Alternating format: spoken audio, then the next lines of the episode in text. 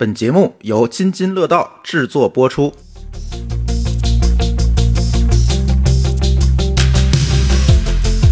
各位听友，大家好，这里是科技乱炖。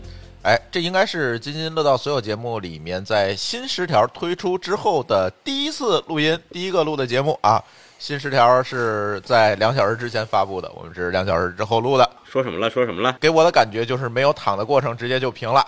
当然，这话不能这么说啊，这么说这个政治不正确？但是就是基本上，啊，算是除了一些特定的场所以外呢，就比较放松了。我比较关心出差啊，他有说这跨省了吗？跨省取消了啊，就是取消各种查验了，你可以随便浪了。弹窗不知道有没有啊？弹窗还在，但是我觉得已经没啥意义了。就以北京、天津为例吧，刚刚我已经从抖音里看到天津火车站已经把进京检测那个那个专门不是有条通道查验吗？那通道都已经拆拆没了，已经。所以在这个过程当中呢，大家的这个出差应该没有问题了，呃，也不需要绝大多数场所也不需要扫什么各种码去查核酸了，也没有了。啊，当然各个城市执行的这个标准不一样啊，北京可能。啊，稍微还严格一点，比如说进餐厅可能还要看核酸，对吧？但是现在像天津啊等等这些地方已经没有这些要求了，各地的要求可能都不太一样。上海下午也发布通知，他前段时间搞那个五天大红码已经，哎，也取消了。就是之前不是要求进上海五天内你哪儿也不能去嘛？现在这个哎也取消了，这个规定应该是一个最短命的规定，可能执行了没有半个月啊 就取消了。呃，基本反正就是放开了吧，算是打引号的啊，放开了。但是由此而来的问题就大了啊，由此而来的问题就大了。每个人都是健康的第一责任人了，同学们啊，同学们。所以回国这事儿还没有定是吧？就是回国的政策还对，还需要单独说。出入境我估计也会稍微放宽一点吧，因为现在入境再给你隔离这件事情其实已经不科学了。是吧？把你放在宾馆里面隔离七天，然后一出门你又得上了，何必呢？现在现在可能是咱们出去人得隔离咱们。对，这个外国朋友们可能会比较慌。然后我看今天香港的同学也比较慌，说你们这个一下子是不是步子走得太快啊？当然，我们还是相信这是在一个科学决策的基础之上在制定的政策啊，对吧？但是看起来境外的朋友们是慌成一批了。啊，反过来了，感觉是啊。今天听说有几个商贸团都已经出发了啊，浙江的商贸团已经出发了，嗯，对，大家就纷纷的又出去抢订单去了，嗯，行动还真快。别说人家浙江行动就是快。德国现在情况是这样，是很快，连在交通工具上戴口罩这个政策也会变成可选的，就是你随便，愿意戴就戴，然后没有强制的戴口罩。等于说今年就所有措施可能就都结束了，除了继续接着打疫苗。嗯，疫苗现在是比较强调的一个点了，国内也是对这一点上非常强调。尤其老人现在接种率不高嘛，现在今天早上我给我妈也打电话，我说赶紧把你剩下那针赶紧打了去。这个呃，尤其老年人疫苗对于他们来讲还是比较重要的。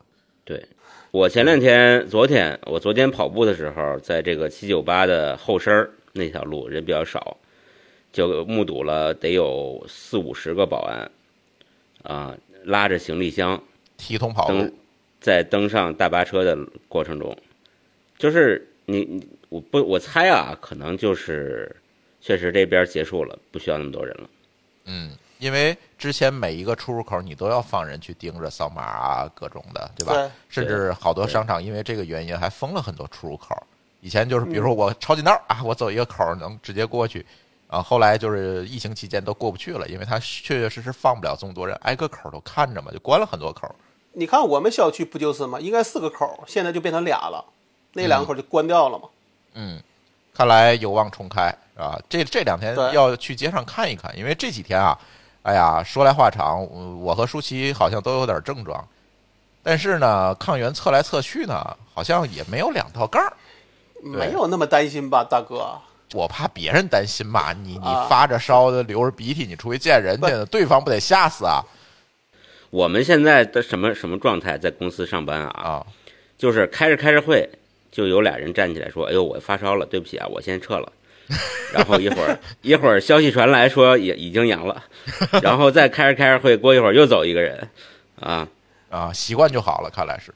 对，对我们公司现在的这个政策是这样，就是只要你没发烧，嗯，你就是好人，你就来上班啊啊。你你别说你隔壁那个人发烧走了，你对不起，你你是好人啊啊。隔壁那个发烧了，他算新冠假期啊，他自己回去这个隔离去。那我这只流鼻涕不发烧的还麻烦了，哎，那不算，那不算，不算你是是吧？好人。对，你的怀里放个暖手宝，你就发烧了。呃，何必呢？这个你看我们我们这种比较土的公司啊是这样，就是你算好人这件事儿很重要。嗯，就是你没有我们病假是有数的。嗯，你如果不是新冠阳性这个东西是没法没有那么多假期的，哦，你你你就要强行来公司，就是要来公司上班。但是新冠是一个合理的不来公司的理由。对，呃，看吧，反正尽可能的避免，要不一家子得，要不然一公司的得，这事儿就是有点耽误事儿。但是现在看来，对年轻人的这个，反正周围我这周围一堆阳了的，好像对身体上其实都没有特别大的触动，对吧？基本就是啊发两天高烧，这事儿也就过去了，对，就是吃那个芬必得嘛，对啊，吧？就吃点退烧药，可能也就过去，倒也没有大的问题。但是你难受啊，这几天你肯定是难受啊。你要尤其一个公司，就跟咱上次去年咱主播集体得那个诺如一样哈，这三天群里都没人说话，就就比较耽误事儿。所以大家啊，如果发现最近哪期节目没更新，那一定是主播阳了啊，对，就看哪个主播先阳了啊。还好我们没阳啊，哎，狗叔是阳过吧？狗叔是神我雕没有？证据阳过，但是你说我是不是有可能感染过呢？我不知道，有类似症状过，有没过好几次。呃，也没有特别严重的发病，就是比如说去山里滑完雪回来，有可能是累的，然后反正会有一些感冒的感觉，就是发烧的感觉，但是也就过一两天，这个劲儿过去了就完了。然后去测那个快检盒，也没有出现两道杠，就是反正从证据上来讲，我是没阳过，但是谁知道呢？对这种东西，它也不一定，也未可知。反正这个怎么说呢？还是啊，提醒大家的这个注意防护，这是第一点。第二点呢，呃，今天新闻也说了啊，估计百分之八十到百分之九十人都得来一遍，或轻或重，反正都得来一遍。所以大家有条件的话，就备点药吧，备点药，备点试剂盒啊。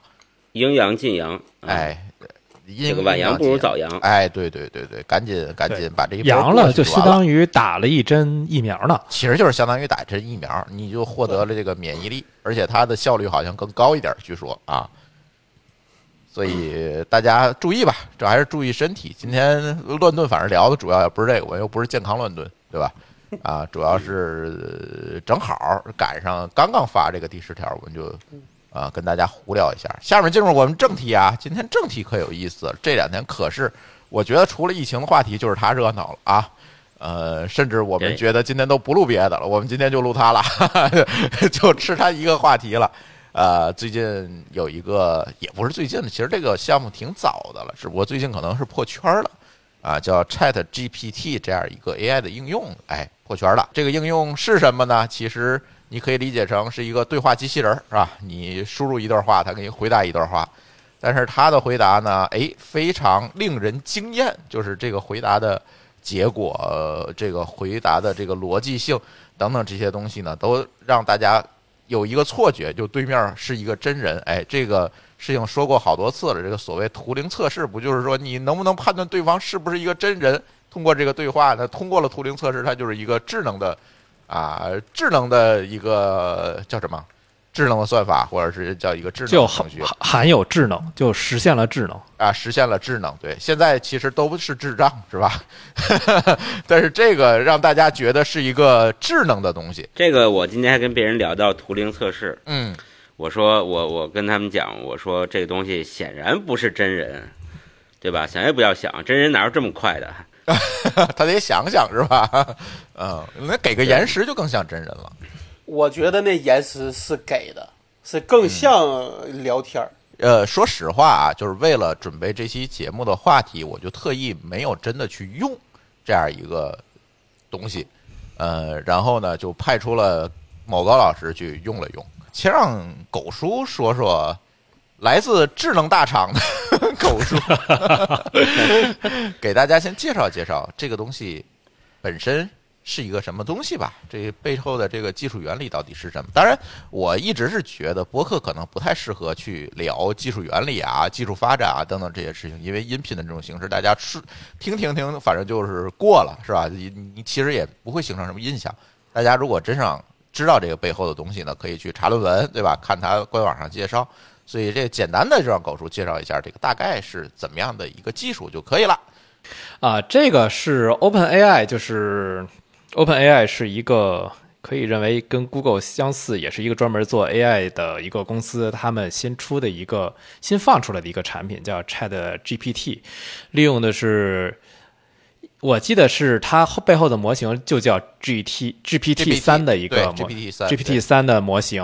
然后至于具体是什么，这个有专业的论文，有兴趣可以去找一找。然后他们实现下来，相当于说是灌入了大量的语料之后，学习出来的模型效果非常好。呃，然后拿出来就公开给大家来玩儿，然后大家。在上面可能会问一些问题，各种问题都有，甚至于说是把自己模拟成一台机器，要 Chat GPT 来给自己输入命令，这种这种这种玩法都有。然后大家发现它的回答的效果非常好，尤其是对一些事实性的问题和甚至于它可能会回答一些逻辑层面的问题。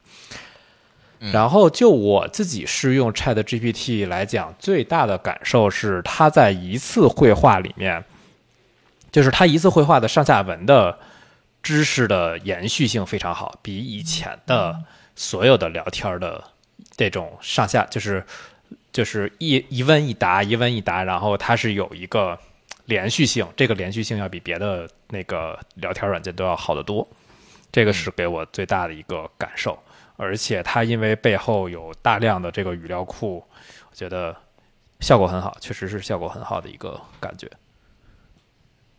所以它本质上其实还是一个 NLP 的应用，能不能这么理解？对，还是一个 NLP。所谓 NLP，可以给大家解释一下，就是自然语言处理这样一个自然语言处理。对它实际上就是说，它的输入就是大量的文本。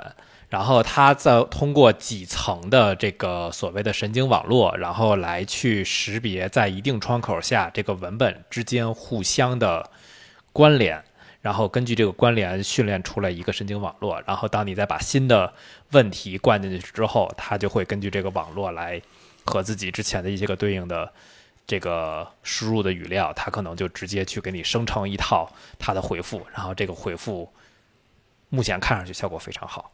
嗯，事实上，它就是这样一个呃自然语言处理的一个应用，只不过是以一个聊天机器人的形式提供出来给大家来用了。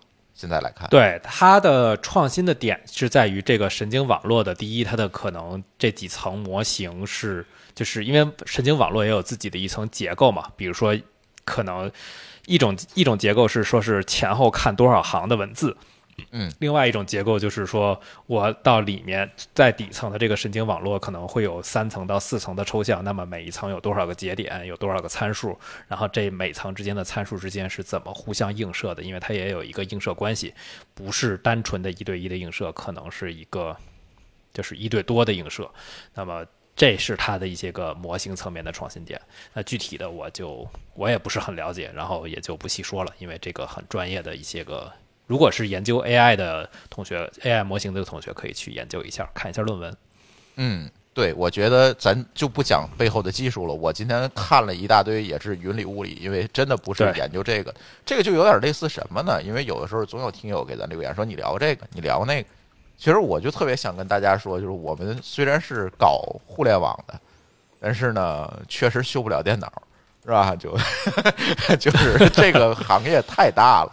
就是某些专业领域确实不是我们，就是能非常非常深入的去了解，知道这个背后是算法是什么，哪个算法有一点，哪个算法有缺点，我咣咣咣今天跟你说一大通，这做不到。我除非找一个专门研究这个嘉宾，呃，研究这方向嘉宾来才有可能。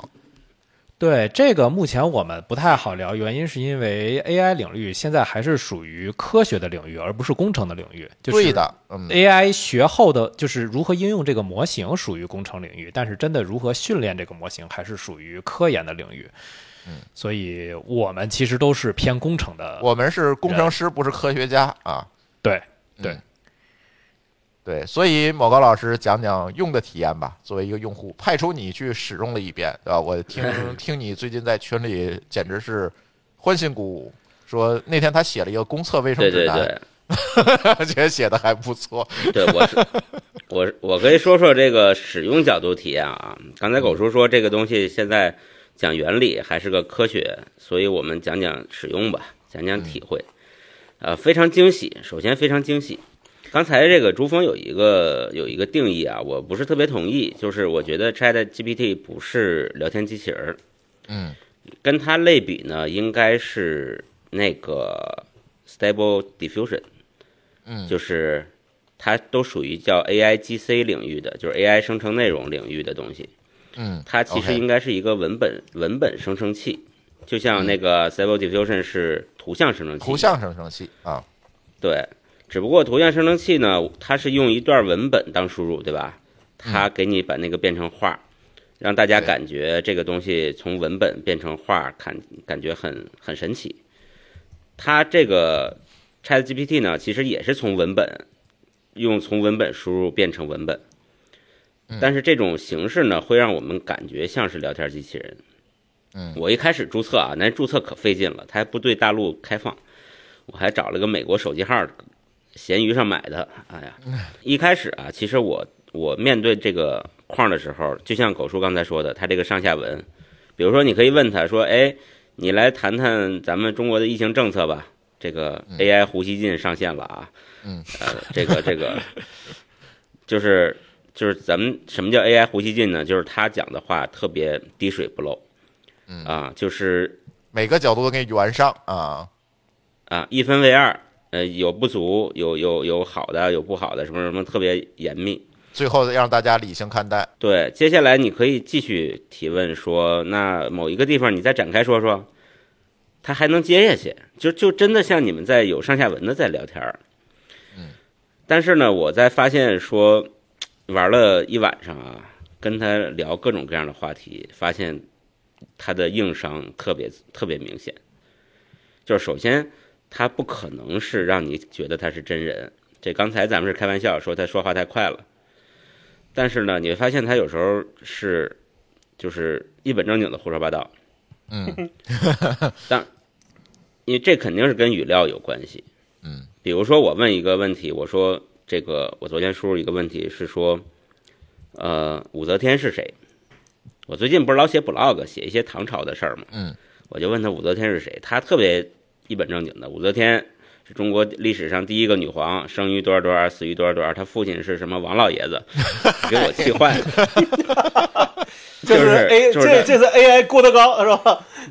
对他，然后他后边就是乱套了，但是，但是他整个的行文非常流畅，就除内容是胡说八道。就是语法传的会非常流畅。这个我有一个例子，因为当时是我在另外一个群里的一个朋友试的，因为 PS 五干了一件事情，就是把确认键从圆圈换成了 X，然后这件事情在那个游戏群里面是影响挺大，就是大家人很多会诟病这件事儿。然后当时就问了一下这个 Chat GPT，说为什么 PS 五要把 X 作为确认，然后。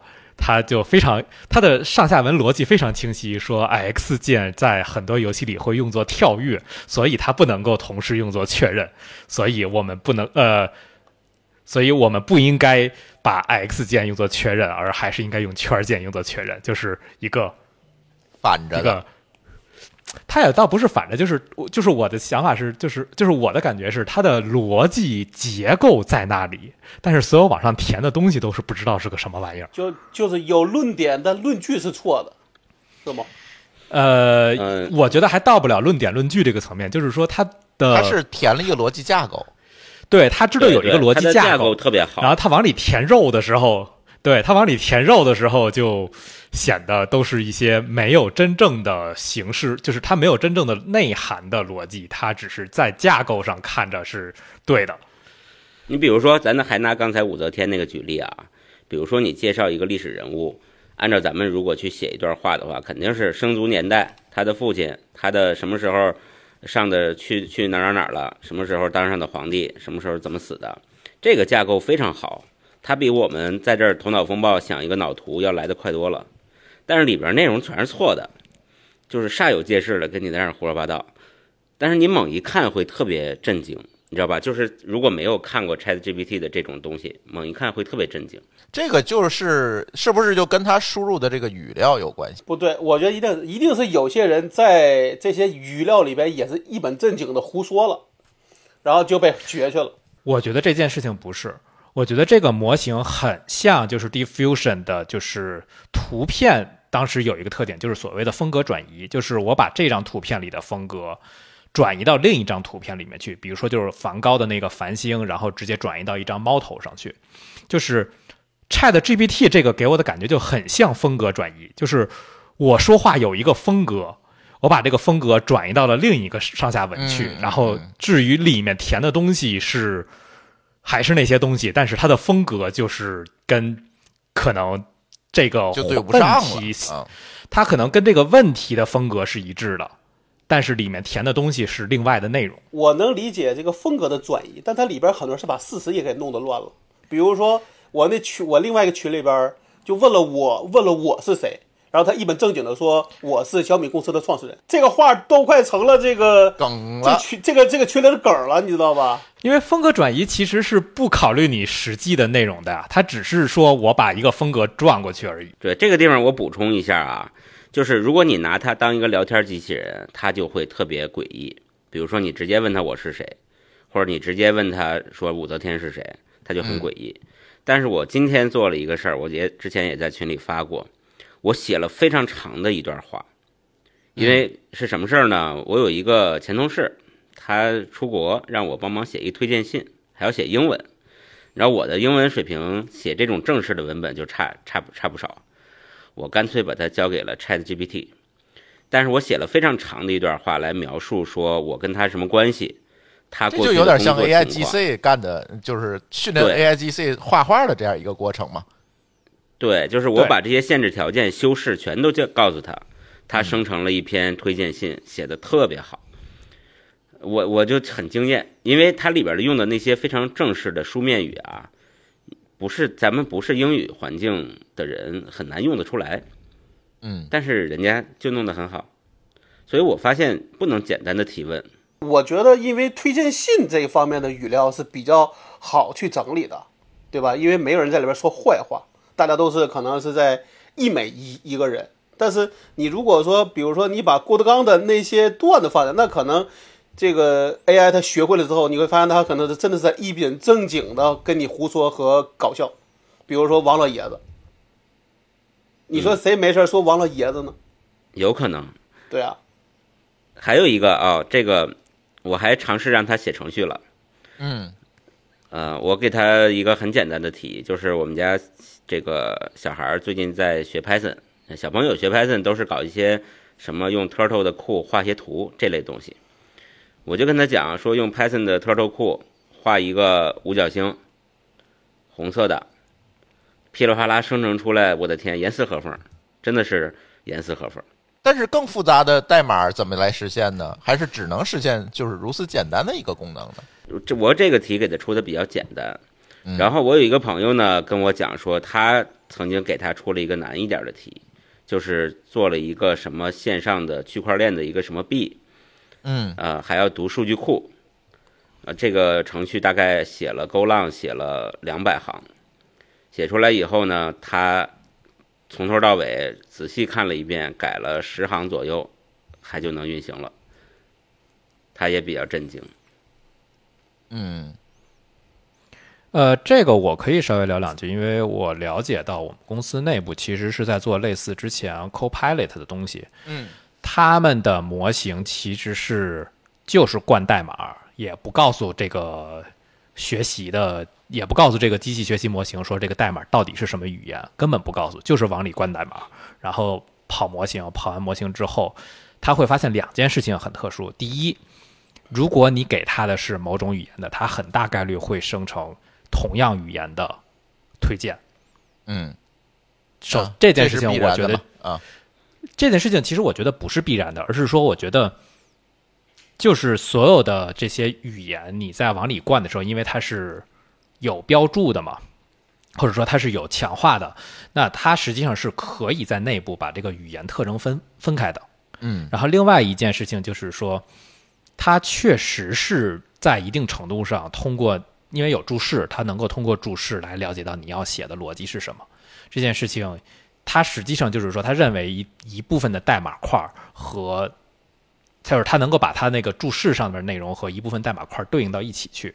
这这两件事情都是在没有任何特殊结构下直接训练出来的。如果把这个特点扩散到普通语言加代码，我觉得如果能够输入足够的语料库，比如说像 LeetCode 上的这个问答题，或者说是甚至于说直接从 GitHub 上拉点代码放进去，我觉得出这个结果并就是并没有出乎我的意料，因为它和代码的推荐的逻逻辑是一样的。就是代码推荐那个模型的逻辑是一样的，我在那会儿已经吃惊过一次了，所以我这回没有吃惊。啊，所以我是不是可以这么理解？就是在这个 Chat GPT 里面，实际上它是特意的去喂入了一些代码的语料。我觉得也不是特意的吧，就是我觉得不知道都为了。对什么都为了，我也觉得什么都为了。你不信，你让他给你讲个笑话，我我估计他肯定能给你讲。这个写代码这个事儿非常震惊我的在哪儿呢？就是他不光是把代码写出来，他下面还给你讲思路，嗯，就是他他还会有一堆自然语言告诉你为什么这个代码开始做什么，后边做什么，用什么样的思路来来来搞的，就是非常震惊。但但是我我就我这个我为什么用的这个东西呢？是因为我在一个群里边，那群里是搞运维居多的人，什么 K 8 S 啊这些东西多。他们在那边聊天就发现说，你让他给你讲一些原理之类的没问题，比如说 K 8 S 是什么东西，它能做到什么地步，这个领域里边有哪些呃这些呃产品，就事实但一到。再问到，呃，对，但一旦问到再往下，比如说这东西要怎么要怎么怎么样，就发现不行，它跟就就跟刚才说那个 AI 呼吸机一样了，就是你会发现它深入不下去。啊，比如你让他提出一些具体的需求，让他提出解决方案，可能就不行了。也不是，我觉得 K 8 S 不太好的原因是因为 K 8 S 太新了，它的语料库只到二零二一年。嗯，这是一方面吧，但是我觉得他们当然当然他们的想法可能是想刁想刁难他，并不是说，呃，当然可能他们的一个想证明点是说这个东西能不能去替代这个运维工程师，对吧？那肯定他得来刁难他嘛，对吧？但最后发现说，其实其实可能还离所谓的这个替代还差得很远。啊，那肯定，它不是真的，它不是一个真的，就是我本来以为它背后接了一个知识图谱，后来我试了一下，我发现了不一定，它后面可能没有接任何的知识图谱的数据库，只是就是纯靠模型练出来的一个结果。我其实现在发现的一个我能看到的，因为我在好几个群里边，真的是确实这个这个已经出圈了，包括我们的那个有胡锡进进在的那个 IT 老伟群里边，都大量的在发他。但但我但我发现一个胡，锡进真的是拿他写的。那我就不知道了。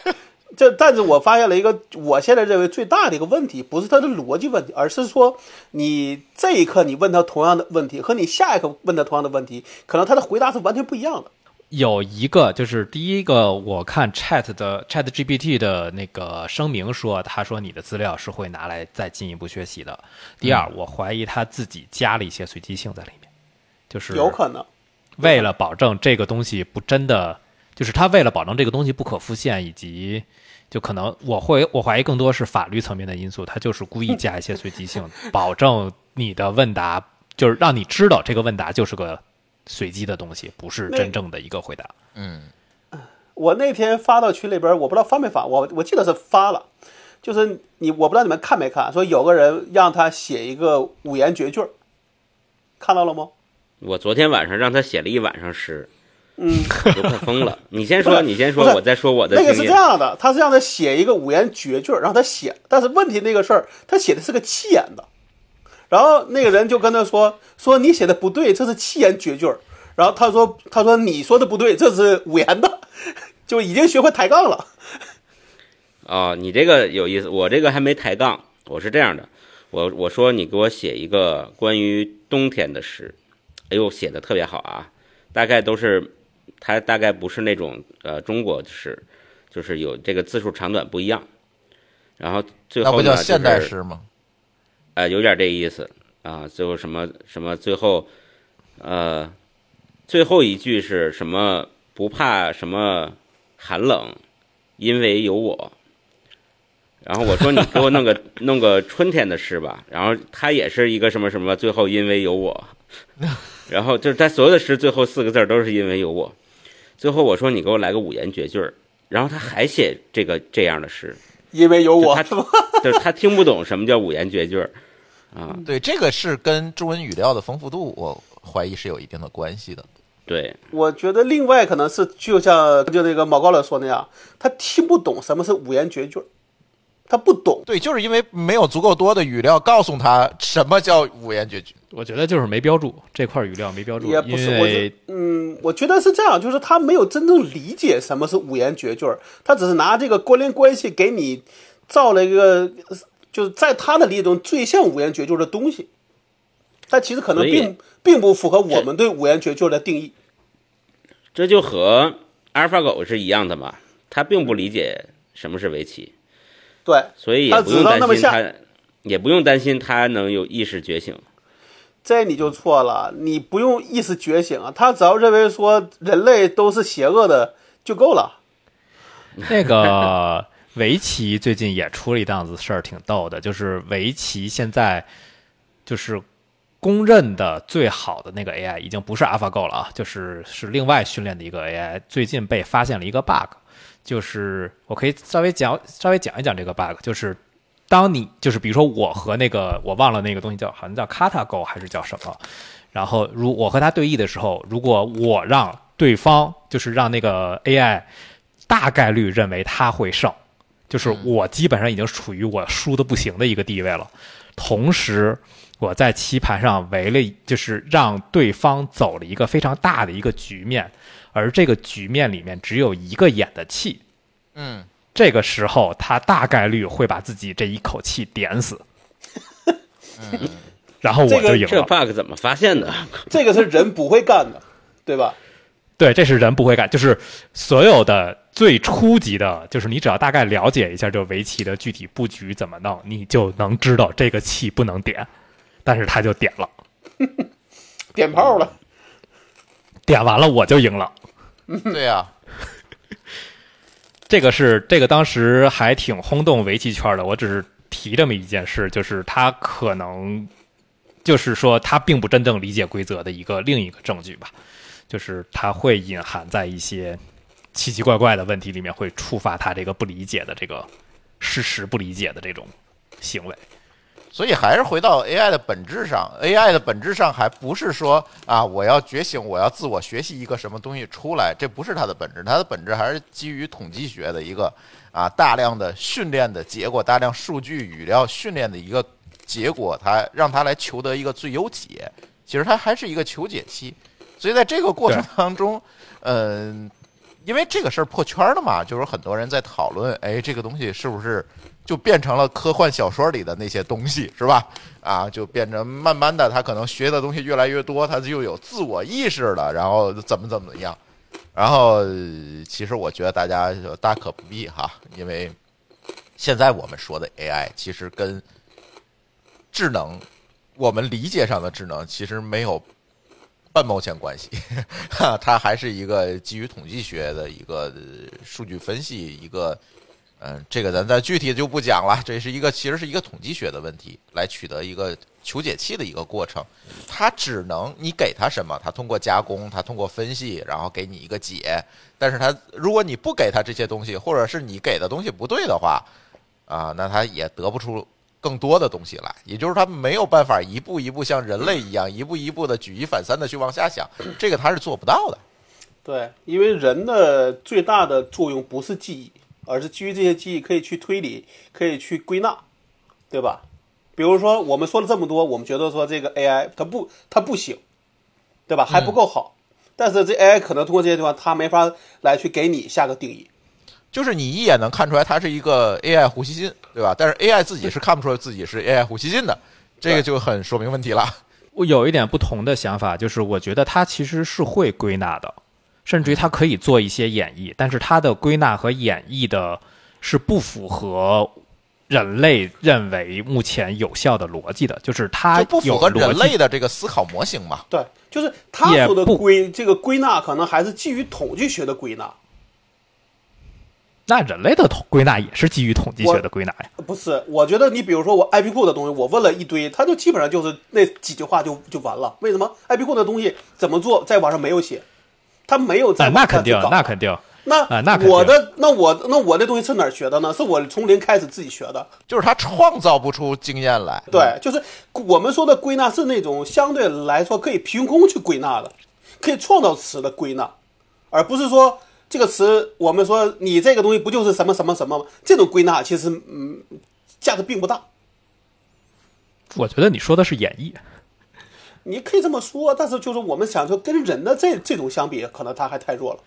呃，对，我觉得他的演绎是能力是很很很差的，但是他会演绎这件事情。我觉得他的演绎为什么呢？就是在艺术作品里面的演绎是很有价值的，而且并不是说你觉得它即便是胡说八道式的演绎，它也可能有价值。就是尤其是像图像的那种风格迁移，但是到逻辑层面，尤其是因为对话其实是一种逻辑的表达，对话和绘画是完全两种不同的思路嘛。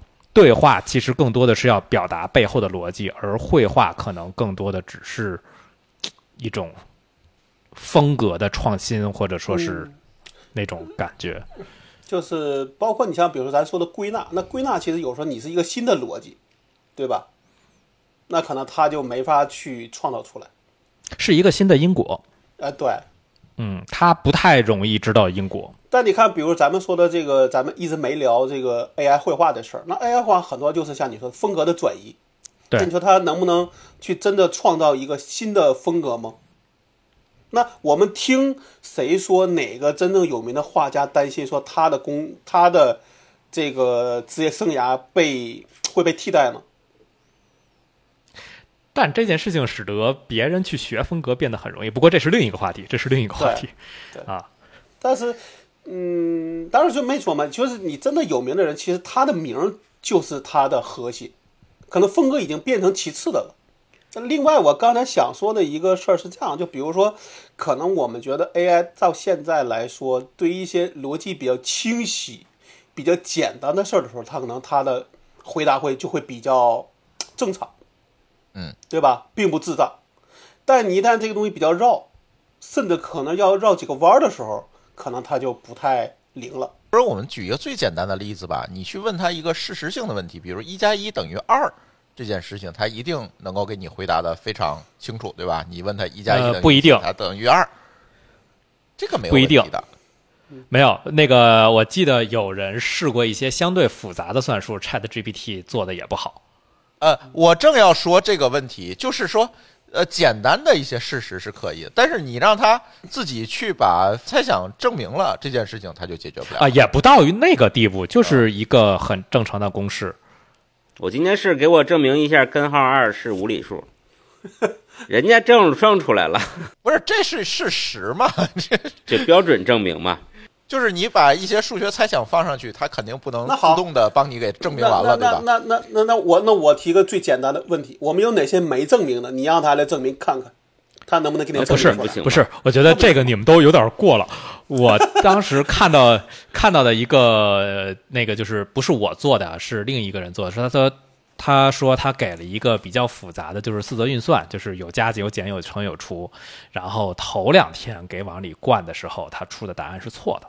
然后他后两天又试了一下，他说这个答案现在变对了。他说可能在后面做了一些针对这种数学的逻辑做了一些更改。这个当时我觉得就是就是我看了一下这个报道，但是我没有自己去试，我试了几个，反正他回答的都还是对的，就是四则运算。这里我有一个问题啊，如果我让他你拿 Python 给我写段代码，让这段代码计算一个四则预算，这个时候给出的结果是不是就是对的了？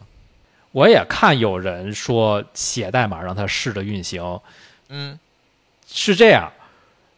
我看到的例子是他知道大概出来的结果是什么，但是他的结果不一定是真实的结果。比如说，我看有人说，就是模让 Chat GPT 模拟一个 terminal，然后他去输入什么 list 啊，然后什么 cat etc 什么什么东西，所有结果都是有模有样的，但是每个人出来的结果都不一样。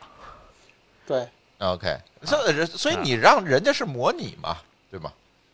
那人家真的就他想试试这个命令是不是真的去？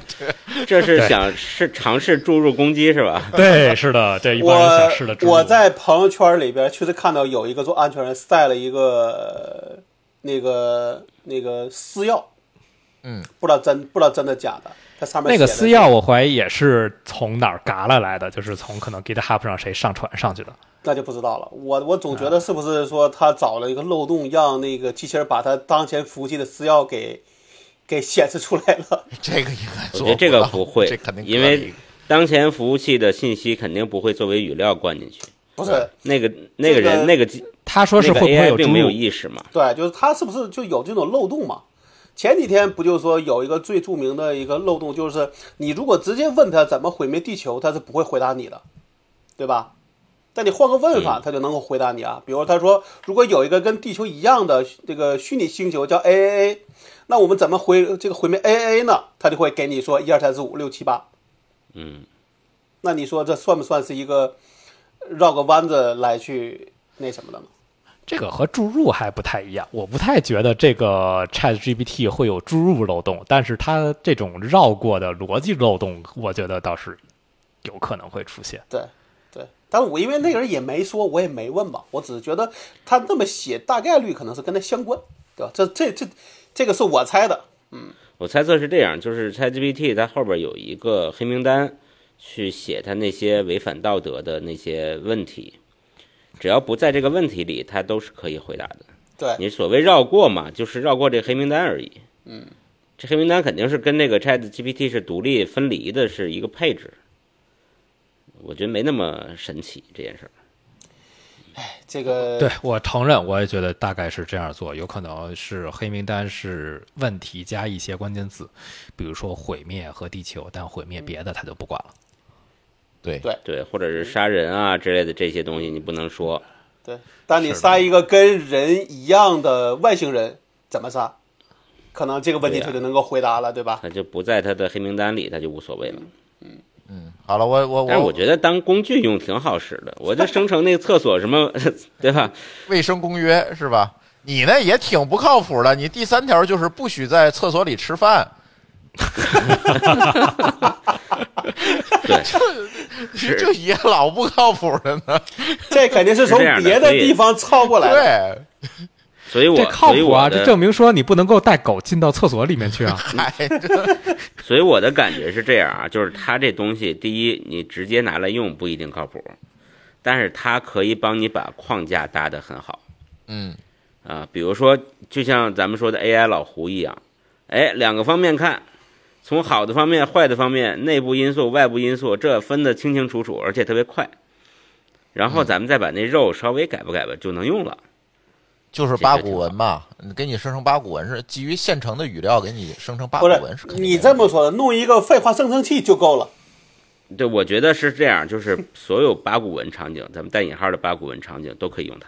嗯，对，因为八股文就是把别人以前写过的东西总结这个风格挪过来，然后给你写了一个东西出来嘛。所谓八股，不就是八股在这儿吗？啊，对，比如说我给我们家小孩儿生成了一个什么竞选班长发言稿，我天，那写的贼好。还是用多种语言写可以。对，呃，我觉得可能也不光是八股，因为就它的一些事实，包括一些就是比较基础性，就是事实性的问答，我觉得它生成的都挺好的，就是它给的答案都不算太差。尤其是像你，比如说你问我想知道一个算法，你给我介绍一个算法，我觉得这回答的哇，简直是至少比我自己去从搜索引擎里面还得自己挑，要给我的答案要准确的多。对，咱听友有一个飞行员嘛，然后他就用他的知识去问他，比如说，你告诉我 A 三二零的起飞前检查单是什么，然后咣咣咣咣咣一一项一项都给列出来了。然后他还问这个我这个飞机型号是什么？如果我要更换发动机的话，应该换哪个厂商的发动机？他说你有四个选择，分别是什么厂、什么厂、什么厂的，哪个最便宜，哪个性价比最高，他也可以给你列出来。那这些东西都是基于一些事实的语料给你做的一些这个这个怎么说？我看有个人的文章的标题就是一个更好的搜索引擎。我觉得是的，我觉得是。对这个，我总觉得这个东西对搜索引擎可能会是一个改变和点，当然也有人不同意。不同意的点在于，搜索引擎可以给出很多结果，然后这个呢，可能只是给一个单一结果，而且单一结果也有可能是不对的，呃，因因为它是通过 训练来的嘛。啊你可以问更多呀。对呀、啊，对，是可以问的更多嘛。就就就问下呃，比如你可以问，我觉得问下一个答案嘛，对吧？，哎我觉得他就是给出了一个更好的知乎啊。呃，也，然后现在已经有人生成问题往知乎上回答呢，就是特别讨厌，你知道吗？但是这些问题实际上就是又回到这个本质来讲，就是你一眼就能看出来，就是它生成的，就很容易能够发现。嗯，为什么能发现？就是这就是 AI 跟人不一样的地方嘛，人是能够有这个洞察能力的。恐怖谷，哎，对对对对，文字恐怖谷，这个一看那个，你别管他写多长，你一看就是机器写的。其实图灵测试的点恰恰是因为对方不完美，嗯你才能认为对方是人。对，嗯，是，所以也蛮有趣儿。我看知乎还有海外的一些问答网站都遇到了这样的挑战。最近，据说都要把他拉黑，是吧？呃，就是怎么拉黑的问题嘛？你怎么判断它是 AI？就这个，就是怎么定这个标准？他说，他就他就咬死了说，我这不是 AI 写的。比如胡锡进说，这我不是 AI 写的，对吧？下就下回要要自证清白了。哎，对，你怎么自证清白是一个问题。而且除了搜索引擎以外，我倒是觉得它可能会一个是一个更好知识库系统。就是现在发现，就是问一些事实性的知识啊，甚至说他可以把知识给你汇总，然后总结给你一个最好的答案，或者就像我刚才说这个飞机发动机这个问题，他呃甚至把选择都给列出来，好，你选哪个吧，啊，对吧？这个是能够帮人类去总结这些知识，给你一个哎总结好的问题。这这个更像说，哎，我找一助理，你给我帮我做一市场调研，你给我来个结果。对吧？他干的是这样一件事情，那这这这个小助理的工作可能就 OK 了，对吧？顾问型或者是助理秘书型的工作，就是基于既有的知识和事实，给出一个结果，给出一个呃分析，或者叫分析，或者叫结果吧，就是这样一个东西，他做一个会做的非常好。但我觉得现在还不行。嗯就拿我刚才说那武则天那例子来说，他现在的语料可能还不够，应该是一是语料不深就深不下去了。嗯嗯，就是可能在某个方向里都可以加强嘛。把袁腾飞那几本书都喂给他。对啊，就是你喂的语料一定要准确，一定要严谨，他给你的答案可能才是好的。哎，这里又有一个问题了，这个版权问题归谁呢？比如说我把袁腾飞的书喂给他，他回答都是袁腾飞书里的东西。首先啊他书里的东西不一定是对的，他好多都是细说，对吧？这也不能作为一个有价值。如果我把它制作为一个知识库系统，它可能也不是一个有效的知识。二一个，这个版权可是人家袁腾飞的这个这个应该让霍炬来回答，啊，为什么要他回答？因为他不是告了那个那叫什么来着？差评差叫对差评。啊因为因为你如果说这种情况，如果说比如说他这个风格是非常明显的，对吧？嗯，那你如果真的在里边能够呃能够复现，那你这个东西就一定能够证明你这个东西是用了它的这个这个内容了嘛？那他告你你也真没辙。所以你看，他第一个是他的语料库足够大，嗯以至于说不可能有任何一个人能发现一个明显的风格出来，就对，就是他第二个是不能够简单引用，对吧？他就没有简单引用，你看不出来。第二个是你再重复一下，它又变了，这事儿就而且如果是事实的话，你这种情况是没法去去怎么说，去去宣称版权的吧？对吧？一一加一等于二，这玩意儿你怎么宣称？嗯嗯嗯。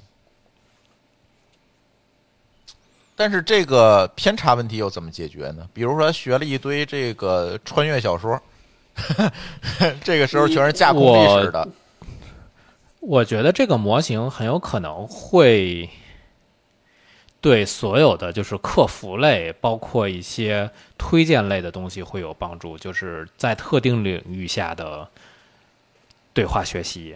有一个标准的，对，有一个标准的一个学习框架，然后同时加强某一个特定领域的这个语料的准确度，嗯，然后就可以代替，就可以真的做很多事情了。它不一定能够去做创造性的事情，但是它可以做很多重复性的，比如说客服啊个这种事情，就可以做的挺好了。我有一年啊，我我就是有一年出去，正好见到那个洪强宁了。嗯，洪强宁做的就是聊天机器人，或者叫客服机器人。啊，我知道，我知道，嗯、对他跟我讲，他说现在他们最大的问题就是说，他每给每一个公司做的东西都得怎么说，都得人工调教，嗯，嗯，没法做成产品，都做成项目了，所以他这个事儿就特别难受，因为你不能标准化嘛。它应该有一些常识库和行业库，对，然但是后每个公司按照行业什么的再重新灌，重新但这个训练。这这个，比如他给我举个例子，他好像当时拿了招行的这个项目，但招行呢有些规定，比如说啊，这些规定那可能跟工行就完全不一样。嗯，那你那你灌起来了，你还要去测去测试吧，对不对？嗯，那这个就是大量的这种后续工工作，所以他那东西如果做成项目那就好，但是如果说呃这个东西，比如说 Open AI 的东西，如果真的想要更好，那又把它做成项目了，那这儿也不太 也不太有意思了，对吧？嗯，to B 就是这样啊，对吧？突然聊得这么伤感。他们一聊到 to B 就挺伤感的，你习惯就好。也就也就就是我们当然希望 OpenAI 能够把它当做一个产品交付掉，对吧？嗯，所以说你说那个其实很现实，就是我如果变成 to B 了，我不同的客户内部的流程制度不一样，甚至连我的这个内部的这个职级 title 都不一样。你外部客户来咨询说找你们经理来，他说我们没有经理，我们这儿叫总监，对吧？所以那这个事儿，那我跟你说，下一句话一定就会打转人工。对啊，转人工只是转到另外一个 AI 身上嘛，这个东西可以处理的。嗯，这个我的意思是说，这个本这个这个聊天机器人儿或者是这个 AI，它一定得有一个除了训练以外，能够导入一些规则，并且还能把规则和它的训练结果能结合的这些就能力。是，除非它完全可以做到自学习，而且能够记下来。它这个 GPT 三的目标是这样一个目标，嗯。但是我们也看到了，呃，它公开的文献里面也提到了，这里还是有大量的人工干预的这个结果。嗯，啊，包括其实你们每一次给他提问都是他学习的一个过程嘛。嗯。就比如说我刚我刚才突然就想到一个情况啊，比如说新冠的我们说的治疗方案第九版，嗯。加上二十条，再加上这所谓的新十条，得到的结果是什么？可能对人来说都第十版，就是这种情况下，你会发现说，这种如果他有能自有自学习能力，可能就会好很多，对吧？哎呀，那他的智商就已经高于的智商了。嗯，呃，反正我觉得，其实整个 Open AI 最近做的这些事情呢，我是感觉明确的能够看到一个结果，就是 AI 确实进入到了下半场，别管是一些研究结果上的一些发散，还是进步和发散吧，还是一些算力算法上的一些呃加强和发散，其实都指向了 AI 其实进入了一个新的阶段。如果我们呃，回过头来看五年前的 AI，对吧？或者是三年前的 AI，我们可能看到的还是那些，比如识图啊，从一堆猫里找狗啊等等这些基于非常简单的统计学的这这个归纳来做出的一些结果。那今天我们可以看到，它可它的学习能力更强了，基于各种不同的算法研究的结果。啊，它的学习能力更强了，它能够自自动的去归纳总结知识，最后给你一个哎人能够读的一个结果了。其实这个是一个相当大的一个进步。你说刚才咱们调侃了这么多，你说这种自动化对话它有价值吗？当然有价值，而且价值非常高啊！甚至将来呃这个研究成果拿出来，我们去做一些知识库系统，甚至说专家系统，是不是对这些所谓的现在的这些专家系统？当然，很多人不同意啊，说它替代不了专家系统，这个我也同意。但是呢，它可能会是一个服务形式上的一个颠覆，包括刚才我们说的这个 AI 的客服机器人啊，等等这些东西。如果我们是喂给它适量的、适当的这个语料，它能不能出来一个更好的结果？特别是我现在特别就想，赶紧把我们家那个智障的 Siri 给它解决掉，其实是最重要的。然后就是每次说说事儿，就是稍微复杂一点的啊指令，他就听不清楚了啊，不不懂了。你问他个天气行，你你问他这这再复杂一点，他就不明白了。比如说那今天。呃，天气多少度？我应该穿啥衣服？他就他他就搞不定了啊！这这件事情，这个对 Siri 还智障，你要不试试 Google Assistant？呃，我就不想点名了嘛，就是给个面子嘛。这段能播吗？我刚才想说，下一个大新闻就是苹果收购 OpenAI。哎，它这个是开源的吗？不是，嗯，不是，它的所有的模型都没有开源，这是对 OpenAI 非常诟病的一点。对，呃，那 Open 什么呢？对，他还号称它什么都没有 Open。这才是问题。但是没关系，我觉得这些研究成果，它可能会通过论文文献的形式发布出来，肯定产业也会加以利用。这个但是对还是也会受益。对对，它是一个过程的问题了，所以到时候我们看吧这件事情。但是其实今天，呃，跟大家聊了这么多，我是觉得，嗯，在算力提升、研究结果、呃研究成果不断的涌现的今天，AI 确实进进到了下半场。那狗叔，你觉得再接下来 AI 会发生什么有趣儿的事情？今天我们看到这个东西已经很有趣儿了哈，接下来还会有什么更有趣儿的东西出来？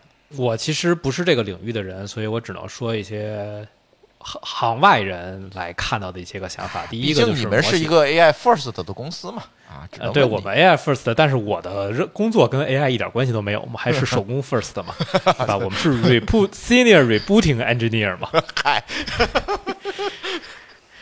啊，对吧？这个是玩笑，呃，觉得一个是就是模型肯定还会再演化，就是这两年我的感觉模型的演化速度明显变快了，嗯，我也有这感觉，而且模型的效果就是给人越来越惊艳，尤其是像最近的 Diffusion，然后包括现在的 GPT 三，就是给人觉得这东西至少不是那种一眼假，就是你能够开始去调教它，能够玩一些很有意思的东西。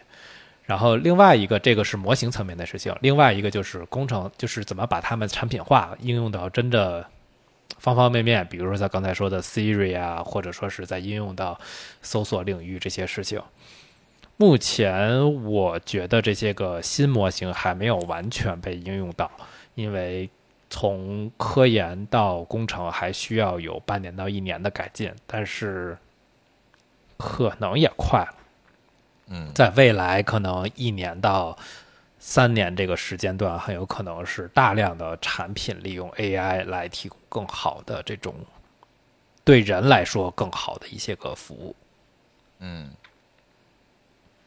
就是它慢慢的会进入到一个工程化的领域，对，慢慢的会进入到最终产品的领域，嗯，就是先先要解决工程化，然后最终其实是要把它产品化嘛。好吧，我同意苹果收购 OpenAI 了。而且我觉 这个得，这也不一定，万一苹果自己想搞一套呢？呃，是是是，反正各个公司现在大的发展方向其实都是这个了。对，而且我觉得这个 Chat GPT 其实比之前的 Diffusion 还重要。嗯，是因为这个各种 Diffusion 其实生成画画的，算力要求也比较高，这个受众也窄。上一个可能就是 AlphaGo 了，它让大家震撼了。破圈了啊！那个是看的好玩，但是对你实际的应用上讲没有太多的。AlphaGo 是完全一毛钱关系没有，但是它就是震撼破圈儿。等到这个呢，我觉得就不一样了，它比这个生成图像的还有用，因为文字这个东西的领域太大了。而且是个人都能聊他两句啊。嗯，对我现在比较看好这个事儿在下一步的演化，还有商业化，包括工程化的事儿，我觉得会发生点儿跟可能比这个 diffusion 的这个重要，或者是这个这个影响还要大的东西。嗯嗯，最起码能帮咱改善改善这些人工智障的客服机器人儿是吧？这个太烦了，这个东西。那个我们用那个笔记，嗯用那个笔记叫叫什么 N N N 什么来？那个好像就是跟 OpenAI 合作的，做了一堆类似这种，比如说什么语法校错呀，对对吧？这个文本生成啊这方面的事儿，嗯嗯因为它下边写了个标注说 Power by OpenAI，嗯嗯，嗯因为那个可能也是相对 AI 比较擅长的领域，也已经在这方面也都比较成熟了。对 OK，行，今天简单的，你看也不简单了，这又聊了一个小时了。简单的跟大家聊聊这个 Chat GPT 啊，还是那句话，我们不是行业内的人士，所以而且对具体的这个呃 AI 的这些算法的研究啊，前沿这些研究，其实我们真的没有办法获取的更深。我如果我假模其式的给大家讲了一堆算法，我觉得这有有点误导人之嫌，知道吗？这个这这件事情，所以只是给大家讲讲，呃，这个大体的这样一个东西的样貌以及未来的一个方向吧，就算是跟大家在我们恢复更新之后的第一期节目里面跟大家聊聊天儿。还是那句话，大家如果想让我们节目聊什么话题，欢迎加入我们的听友群。加入我们听友群的办法是加微信号 d a o 幺六零三零幺 d a o 幺六零三零幺，然后告诉小助手你要加科技乱炖的群就可以了。啊，随时的在群里告诉我们想聊什么。而且这期节目也特别开心，其实也是我们的听友给我们提供的线索，而且我们的听友还在群里给我们提供了很多有用的这个线索，让我们把这期节目聊好。呃，我我们保证跟你聊天的人不是 AI。啊，我可以保证。我不保证。行，那我们的这期科技乱炖就将跟大家聊到这里，感谢大家收听，我们下期节目再见，拜拜。拜拜。好，拜拜。